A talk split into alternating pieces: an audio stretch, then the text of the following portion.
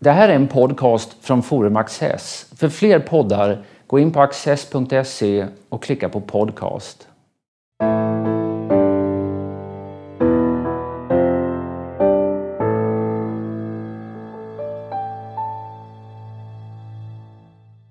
Välkomna till Studio Access.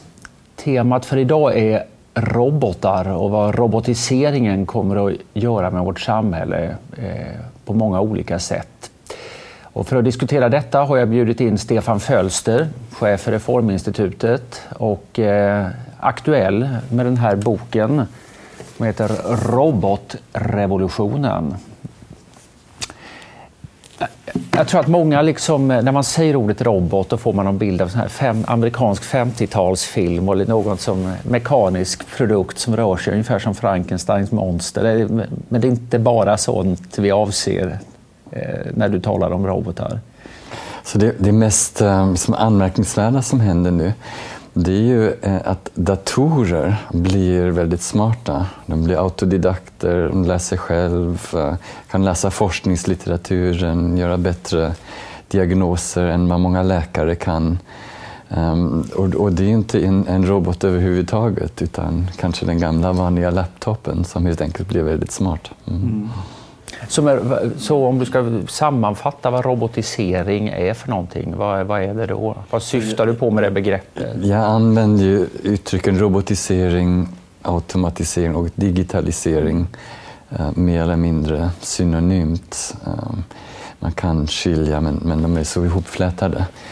Eh, och, och det som ofta visar sig att eh, det görs ganska stora framsteg i robotar som, som efterliknar människor.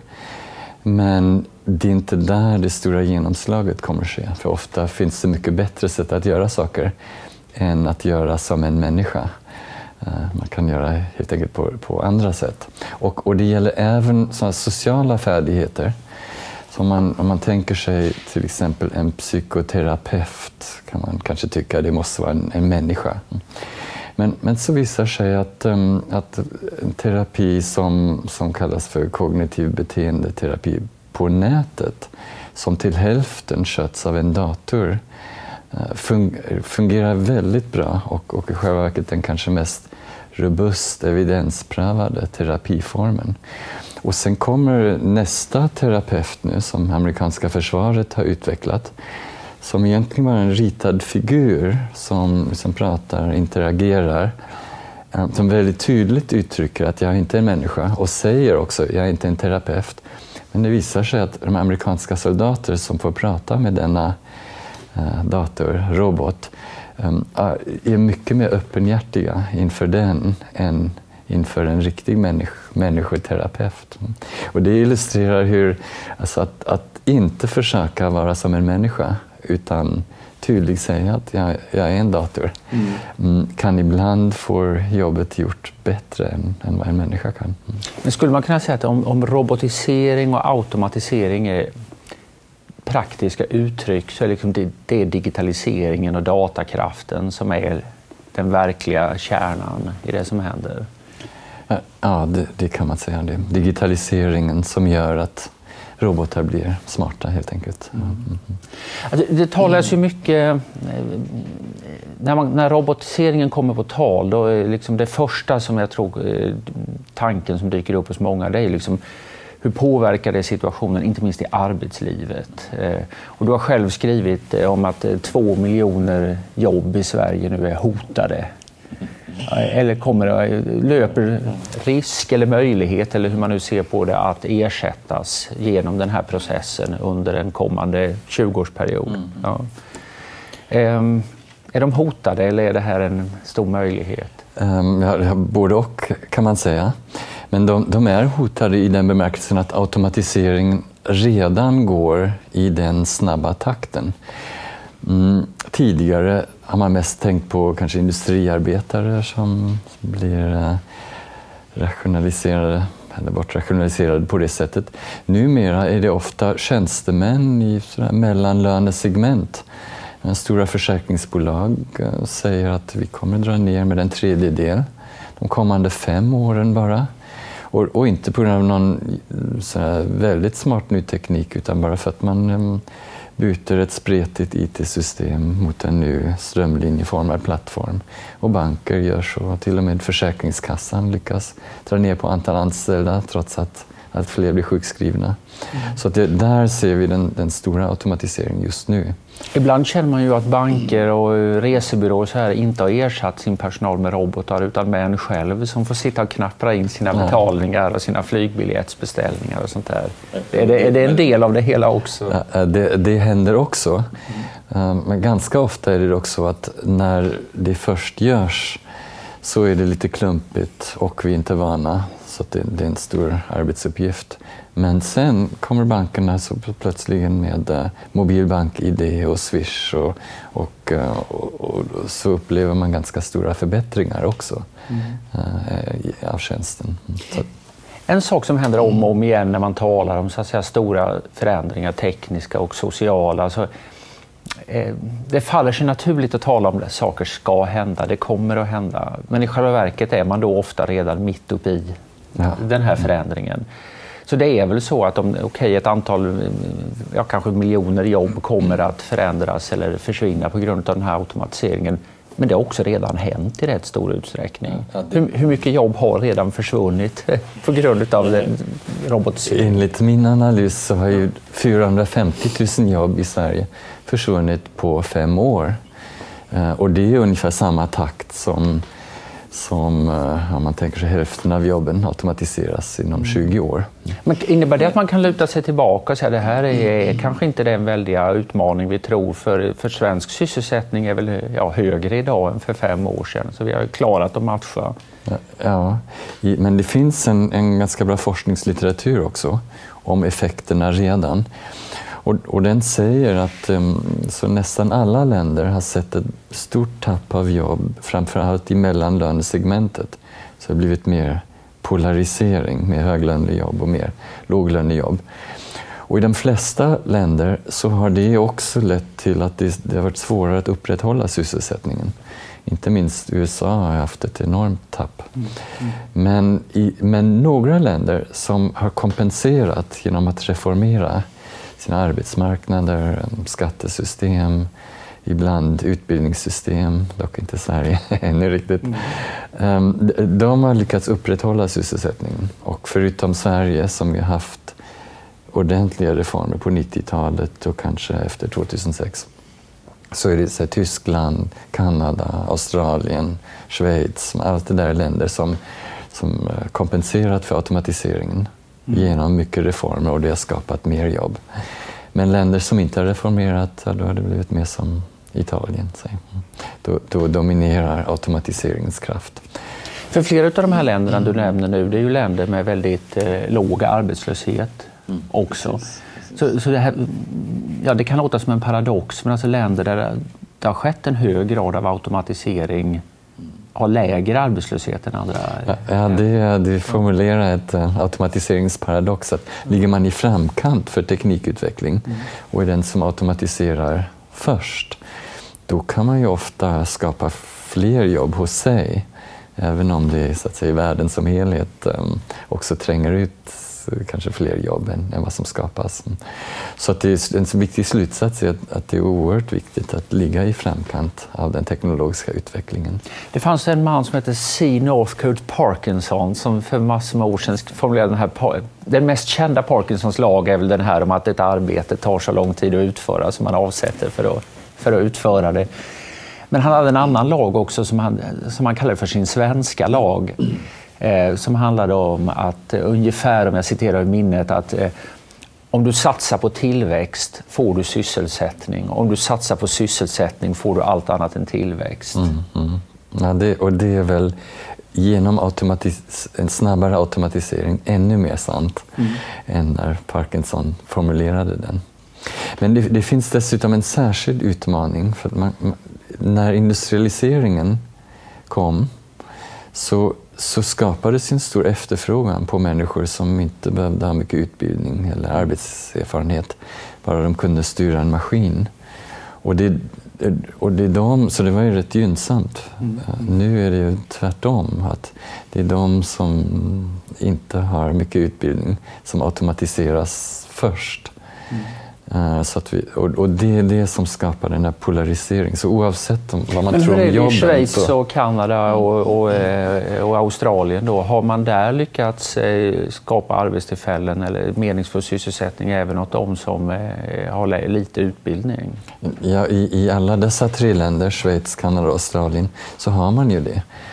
I Storbritannien och Tyskland som, som också har en väldigt bra sysselsättningsutveckling har man har man även eh, ett, tillåtit mer av ett låglönesegment som inte fanns tidigare. Mm. Så recepten där har varit lite olika. Mm. Reformer har ju i det här, eh, i, i, som du använder begreppet här nu, så ligger det väl i, som jag uppfattar det mycket, med sänkt skatt på arbete, eh, avregleringar, eh, mer konkurrens på marknaderna det här är ju en, automatiseringen kommer, eh, som process kommer inte att upphöra. Kan skattesänkningarna och liberaliseringarna fortsätta? Är det här ett långsiktigt hållbart system, att vi reformerar och reformerar och på det sättet så tar, eh, tar vi vara på automatiseringen? Eller, eller slår politiken någonstans i vägs ände? Det kan det göra, men jag tror att som i princip alla länder har rätt mycket kvar att göra. I, i Sverige är det inte minst våra misslyckanden med utbildningssystemet. Mm. Där, där, där, vi har en hel del också lågt hängande frukter att, um, att göra mycket bättre. Mm, men så småningom kan man komma till en gräns där som reformerna inte räcker. Och då tror jag att en del, men samtidigt som levnadsstandarden ju också blir betydligt högre på grund av robotisering. Robotar producerar allt mer saker billigt. Men jag tror att en del länder kommer då låta större grupper i samhället att gå sysslolösa, kanske på en mer generös medborgarlön eller kanske mm, ganska snålt så att det blir lite mer som i Hunger Games. Men jag tror för ett land som Sverige så kommer, um, kommer vara väldigt angelägen att upprätthålla en arbetslinje Även när det som inte egentligen behövs för att få mat på bordet. Mm. mm. Beroende på att om man inte gör det, då får man liksom områden där många inte arbetar och barn växer upp där många inte arbetar och kanske inte tycker att man behöver utbilda sig heller. Mm. Alltså det blir väldigt svårt att hålla ihop en, en demokrati eller ett sådant samhälle som många svenskar vill ha. Och sen det, finns, det, kommunist, det kommunistiska manifestet det drömde ju en gång i tiden om just en sån värld. Så att säga. Ekonomin skulle bli så effektiv och högproduktiv att folk kunde vara där skulle fiska på förmiddagarna och filosofera på, på eh, eftermiddagarna. Men du tror inte att det är vad folk kommer att ägna sig åt och njuta av ett liksom civiliserat otium? Både ja och nej. Jag, jag tror som sagt att ett land som Sverige kommer försöka upprätthålla arbetslinjen mitt under livet. Även om en del jobb blir, som jag kallar för Christer Fuglesang-jobb. Att, att fler människor kanske bara jobbar några veckor på riktigt under sitt liv men förbereder sig och som anstränger sig för att komma dit under en stor del av sitt liv. Eh, men det vi har gjort faktiskt, det är att vi har ju infört en medborgarlön senare i livet som vi kallar för pension. Och den perioden blir ju allt längre i takt med att den väntade livslängden ökar. Och även våra unga tar ju mycket längre tid på sig att komma in på arbetsmarknaden på riktigt. Mm. Och det, så, så det sker mer eller mindre automatiskt att, att de här um, perioderna där man kan ägna sig åt att fiska och sånt på uh, en medborgarlön förlängs. Mm. Ja, det här med arbetsmarknaden och jobben är ju... Vem har anledning att vara liksom förtröstansfull och vem har anledning att vara orolig idag? Så det jag märker är att i väldigt många företag som har vaknat ganska plötsligt och, och inser att uh, det kommer digitala startups som kan utradera hela intäktsmodellen. Um, och, så, och, och, det gör att det finns många företag som har anledning att vara oroliga, men också anställda i företag som i och för sig går bra, men som också blir bortrationaliserade. Samtidigt som för de som kan kombinera sitt yrke med att vara bland de som driver fram den här digitaliseringen kan, um, kan inte bara bli eftertraktade utan kan bli uh, Mark Zuckerberg eller ja, otroligt framgångsrika också. Om man då tänker på de som har, ska organisera samhället, lagar och regler, eh, vad är det de borde tänka på? Jag tycker något som vi är mitt inne i är att datoriseringen lätt eh, förleder till att öka komplexiteten. Som är, eh, lagstiftarna kan tycka att ja, men, vi kan kräva mer uppgifter av företagen för att de har ju datorer och borde kunna plocka fram. Och, och, och det blir en slags um, som komplexitetsinflation samtidigt som vi ser att många mellanchefer går på knäna och är sönderstressade för att de får alla de här pålagorna på sig. Så jag, jag tror att det är väldigt viktigt att um, fundera på och driva på de förenklingsmöjligheter som digitaliseringen också tillåter. Och där har just ehm, som offentliga myndigheter eh, eh, och väl, som offentlig organiserad välfärd ehm, släpat efter ganska mycket. Ehm, men, men det finns enorma möjligheter att förenkla. Ta till exempel flyktingmottagandet som är i fokus.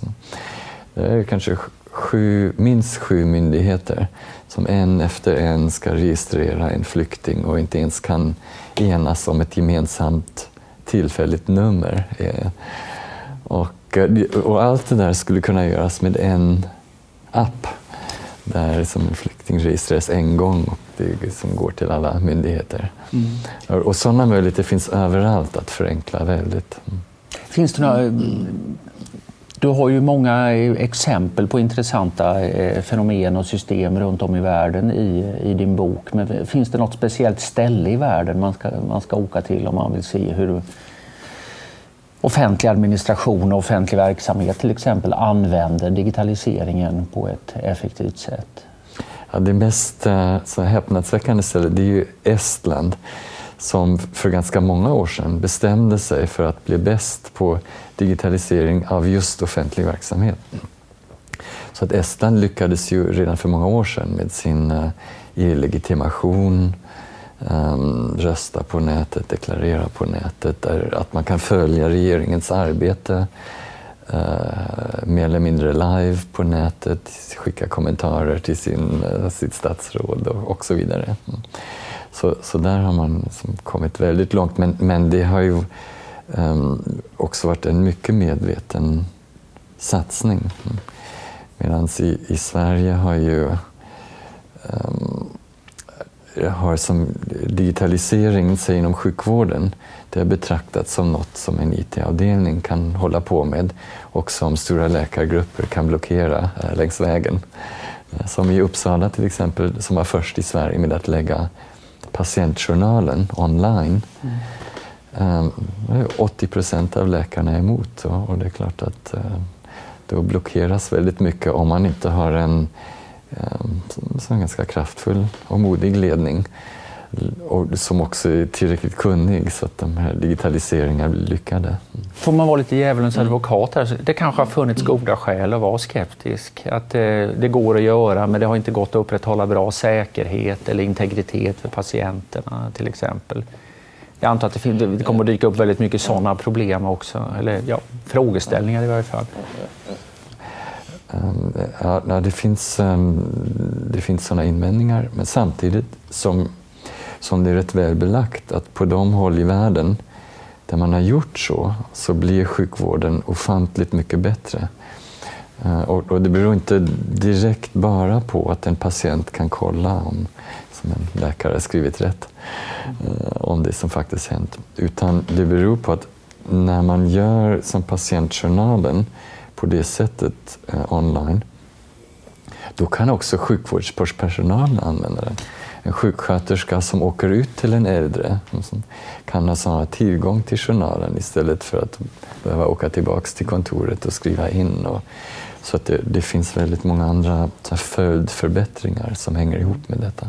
I din bok går du igenom så att säga, robotiseringens konsekvenser, då, inte bara för arbetsmarknaden som vi börjar med, utan liksom även för stora välfärdsområden. Eh, utbildning, hälsovården som vi har varit inne på nu här. Eh, eh nog kanske lite så här mot intuitionen så hävdar du att en, en grupp som kanske är de som har allra mest att vinna det är de äldre och sjuka.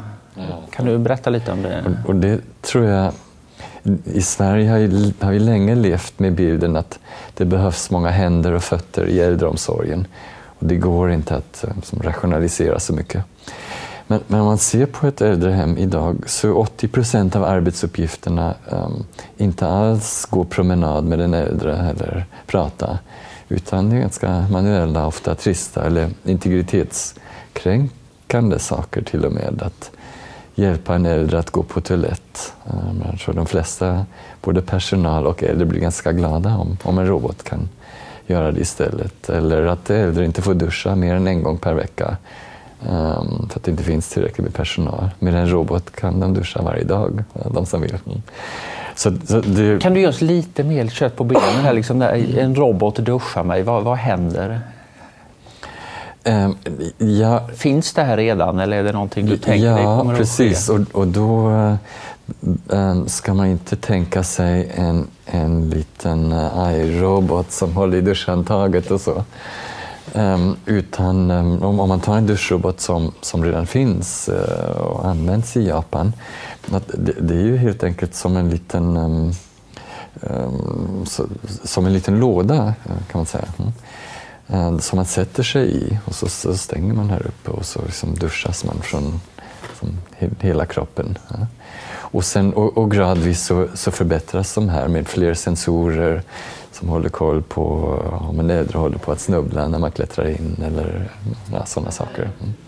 Och, och som, så finns det toaletter också som fungerar ungefär enligt samma princip. Mm. Men det, alltså det är bara de manuella sakerna. Jag tror de sociala sakerna är ännu viktigare och, och de handlar om att en, en äldre som, som får en liten iPad bredvid sängen där man bara trycker på en knapp kan koppla upp sig till sitt barnbarn och prata eller, eller prata med sjukvårdspersonal eller läkaren eh, eh, på ett helt annat sätt än idag. Mm. Och det bryter ju den isolering som många känner. För att inte tala om självstyrande bilar som gör det lättare så småningom för en äldre att besöka sitt barnbarn också. Mm. Eller bara ta sig till läkaren med färdtjänst är ju en eh, stor utmaning idag för många äldre faktiskt. Eh, när de sen får stå vid sjukhuset och vänta på en taxi som inte kommer. Mm. Mm. Så det, det, är alla sådana eh, som förbättringar som, som är möjliga. Du talar ju i, i boken om alltså, ja, dels robotar, digitalisering och sånt här och inte som i gamla science fiction-filmer. Ehm, men du, men du nämner också robotar som påminner mer om, om människor eller i alla fall levande varelser eh, som, som sällskap. Eh, eller som, du har någon, någon passage om barnroboten, en, en robot som följer med ens barn och ser till att det går bra här i livet och sånt där. Ja, det, det, gick ju ganska lätt för människor att ersätta tre timmar om dagen socialt umgänge med tre timmar om dagen tv-tittande. Så att vi, vi är kanske inte så krävande som vi gärna tror i vårt sociala umgänge. Och, och nu kommer då som assistenter eh, som, som är rätt smarta, förstår vad man säger. Och, så, att, så ganska, det kommer inte ta så lång tid innan man kommer hem och en, en varm röst säger att eh, vad skönt att du är hemma. Jag har sett från ditt e-mailflöde att du haft en jobbig dag på, på jobbet. Och ro Robokocken håller på att laga din favoriträtt. Sätt dig här och låt mig massera dina axlar. Och förresten, vad tycker du om nya regeringen? Mm. Um, och en, en sån robot kommer ju också liksom, i viss mån umgås med barnen och, eh, och eh, vem vet, det kan ju hända att barnen tidvis tycker att den är mer spännande än, än vad vi är som föräldrar. Mm. Det tycker de ju redan när de spelar datorspel. En del. Mm. Men, men med det Uh, och, och jag tror att vi kommer att vara fullt medvetna om att det är inte riktiga människor. Vi kommer vilja ha ett socialt umgänge med riktiga människor också, men prioritera mer. Så att den, det här kan ändå tror jag, täcka en del av sociala behov som, som människor har. Mm. Hur skört är det här systemet?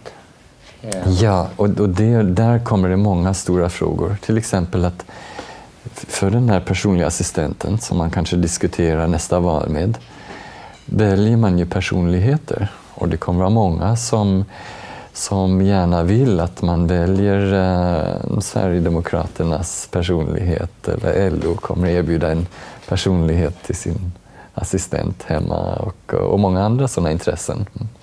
Och, så, och det riskerar ju att leda till att samhället blir ännu mer så polariserad i sina åsikter också. Och, eh, ja, det, det, är bara som en sån sak. På arbetet kommer vi ha sådana assistenter och de kommer matas med företagspolicyn. Om, om uh, hållbarhet blir viktigt så kommer som din personliga assistent på jobbet också att kolla att att du har tillräckligt med um, miljöentusiasm. Just när man ska fyra iväg ett argt mejl så knackas man på axeln av sin robot som säger att tänk på våra kärnvärden här, i, här i företaget. Ungefär så. Det låter inte bara som en utopi, tycker jag.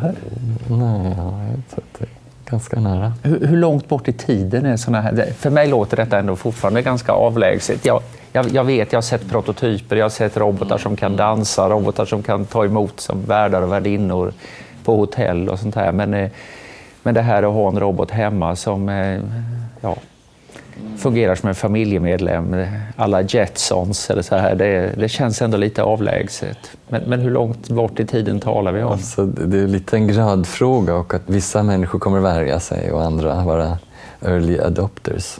Men bil, biltillverkare är jättestora investerare och lägger sådana här smarta assistenter som ska prata med föraren och kunna diskutera varför det är oljud från bakhjulet och, och, och sånt. Så det, det, kommer ganska snabbt. Och, och vad jag tror också, alltså en del av de här sakerna kanske man tror att det kommer förbjudas av integritetsskäl. Men en del är ganska svåra att förbjuda därför att de här robotarna beter sig som människor och människor påverkar ju varandra också. Och det, det är svårt att förbjuda att en, en assistent, så här datorassistent diskuterar politik med en precis som en människa gör. Jag känner att jag skulle kunna fortsätta det här väldigt länge. Vi har inte så mycket tid kvar men, eh, tyvärr, men, men eh, då vill jag gå från dessa mjuka frågor till en rätt mer hårdkokta fråga, vår sista en och en halva minut eller så. Eh, du är ekonom, nationalekonom från början. Vad gör det här med vår ekonomiska, traditionella ekonomiska politik? Det, mycket av det som du beskriver syns inte riktigt i nationalräkenskaper och traditionella BNP-mått och sånt. Vad, vad, får det för konsekvenser för möjligheten att bedriva klok ekonomisk politik?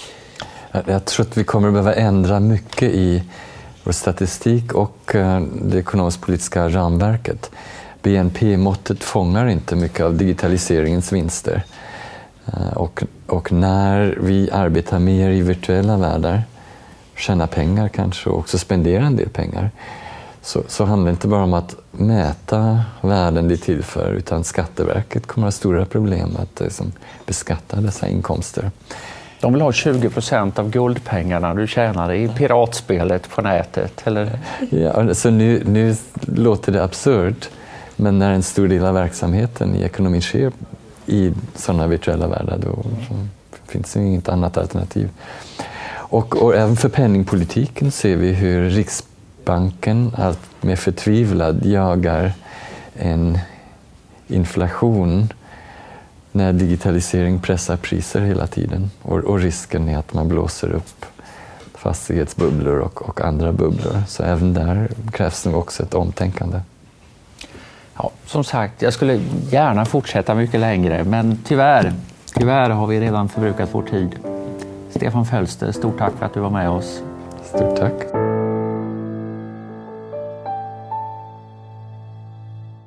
Och här kommer några extra minuter med mig och min gäst. Jag, jag, jag, jag frågade lite om det här med hur skört eh, det var och du tog upp en aspekt. Eh, en annan aspekt är ju mer en liksom, säkerhetsaspekt. Eh, om jag fattar dig rätt så ser du att ett av hindren för att expandera den här digitaliseringen på olika områden, det kommer att vara hotbilden helt enkelt. Att det är terror, terrorrisk och behov av säkerhet. Dels är det ett hinder som ibland kan leda till oväntade saker. Som jag kan mycket väl tänka mig en framtid där, där det kommer att vara förbjudet att ha egna bilar i storstäder. Uh, på grund av att det är så lätt att, att fylla en självstyrande bil med en bomb och sen kan den köra runt i veckor innan en terrorist låter den explodera någonstans. Men i, i de här säkerhetsproblemen menar jag är också ett väldigt viktigt skäl till att upprätthålla arbetslinjen. Eh, för att det är så viktigt att ha ett teknologiskt försteg. Ehm, för tio år sedan kanske många, jag med, trodde att, som självklart att teknik och internet är som en kraft för demokratin. Mm. Men eh, nu ser det faktiskt inte ut så, utan Putin och IS har lyckats använda sociala medier bättre än, än uh, många andra. Och också som, som IS, tack vare uh, digitaliseringen, som kan hålla ihop en ganska stor militär operation som, Ja, alltså man, har ju jagat, eh, man har ju jagat terrorister med drönare här i, i, ett antal år men eh, det är väl inget som hindrar terrorister från att skaffa sig drönare själva. Så, ja, du, det är du inne på i, i boken också. Mm, mm, och um, på sätt och vis har många science fiction-författare fångat det rätt väl. Men i, i det, allmänt är det så att i science fiction-filmer att människor arbetar ganska mycket, men inte med att producera mat utan att hantera konflikter mellan människor. Mm. Säkerhetsproblemen. Mm. En, en, annan aspekt på det här med övervakning det är ju hälsosidan. Att, eh, en, en idé som du har det är liksom att man har en sorts vind, en vindruta för sin person, eller vad heter det, inte vindruta, instrumentbräda ja, som i bilen för sin, för sin personliga hälsa. Eh, och liksom hela tiden ser man om inte hastighetsmätaren så blodtrycksmätaren och sånt här. Och, och allting är på hela tiden. Mm. Det är rätt konstigt att vi har en sån för vår bil men inte för oss. Ja, det har väl tekniska förklaringar så att säga, men, det, men vill man ha det? Mm. Ja, men det, sånt blir valfritt. Mm. Och, men, men, eh, ja, kanske inte om försäkringsbolagen får säga sitt. Nej, i och för sig. Mm. Det finns ju nu ett försäkringsbolag i Sverige som där man kan välja att låta sin bil vara uppkopplad och så får man lägre premie om man kör mer försiktigt, som den håller reda på. Och, och, och om man då kör 73 på 70-väg någonstans så börjar det blinka en röd mm, lampa precis. hos försäkringsbolaget. Men i... Um, ja, alltså det, det, här kanske för mig till en övergripande poäng och, som, som är ett centralt budskap i min bok. Och, och det är att eh, hur bra eller dåligt det blir det är inte något som bara följer av tekniken utan det handlar väldigt mycket om hur vi anpassar samhällssystem till detta. Och, och så blir det väl också med många av de här saker som instrumentbrädan för hälsan, att man kan måla upp en skräckvision. Men dels finns en valfrihet kanske och dels handlar det om hur samhällssystemen anpassas eh, till detta. Nej, men man kan väl säga att tekniken skapar en sorts benägenhet men inte ett, ett måste. Eh, en av mina favoritförfattare, den här Neil Stevenson, eh, som skriver mycket, mycket idérika eh, science fiction-böcker. Eh, han har ju skildrat framtida världar där liksom man har nanoteknologi, man har en extremt avancerad digital teknik. Men, men, men, de sociala koderna har liksom återbildats nästan så att folk lever som i 1800-talets England med mycket stränga moralkrav och ritualiserat umgänge och sånt här. Det är... ja, ett annat exempel i den andan är att så det här med hemlighet, det är något som, som människor nästan aldrig har kunnat ägna sig åt för, förrän de senaste 200-300 åren. Och, och, så så ett, en möjlig utveckling är ju att, um, att, um, att, alltså, att den möjligheten försvinner gradvis igen. Att man uh, kan hålla väldigt lite hemligt. Uh, och det vore inte så konstigt sett utifrån mänsklighetens historia. Mm. Nej, det, det, är mycket möjligt att det är på det sättet. Det är ju som du säger, det har skett under en begränsad period. Det har sammanfallit med den tid då man började tänka på medborgerliga fri och rättigheter. Att hemligheten eller frånvaron av insyn och kontroll liksom i någon mening gjorde det möjligt för folk att föra diskussioner, leka med tankar, eh, pröva resonemang i diskussioner och att eh, det, på samma sätt får man spela tillbaka bollen då, då är det mycket möjligt att liksom, eh, barnet åker ut med badvattnet och att man får en annan sorts samhälle än det vi har haft. Eh. Och, och, att, så, och vad vi redan ser det är ju att ehm, så diktaturer är väldigt skickliga på nya tekniken och verkar lyckas um, inte ens som i, i 1984 eller så, utan helt enkelt genom att använda sociala medier så som propagandaapparat. Mm. Och eh, det är mycket oroväckande. Du talar mycket om boken har jag förstått, att den, den har väckt nyfikenhet och du får mycket talaruppdrag. När, när du berättar om det här med liksom robotvännen som står redo att ta emot och säga eh, lugnande ord när man kommer hem trött från, eh, från jobbet. Eller barnroboten som följer med ungarna och ser till att de inte gör för mycket dumheter och sådär. Hur reagerar människor i allmänhet? Alltså, det är många ganska positiva faktiskt, överraskande många och ser det mer som en, eh, en upphottad massagestol.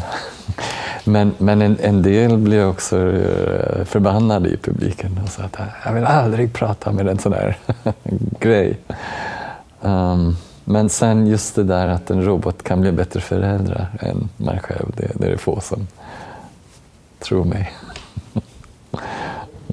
Ja, där har man väl inte heller riktigt erfarenhet. Alltså det är, Japan verkar vara ett intressant land. Här. Dels finns ju en allmän fascination för, eh, för robotar och, det mekaniska sedan lång tid tillbaka.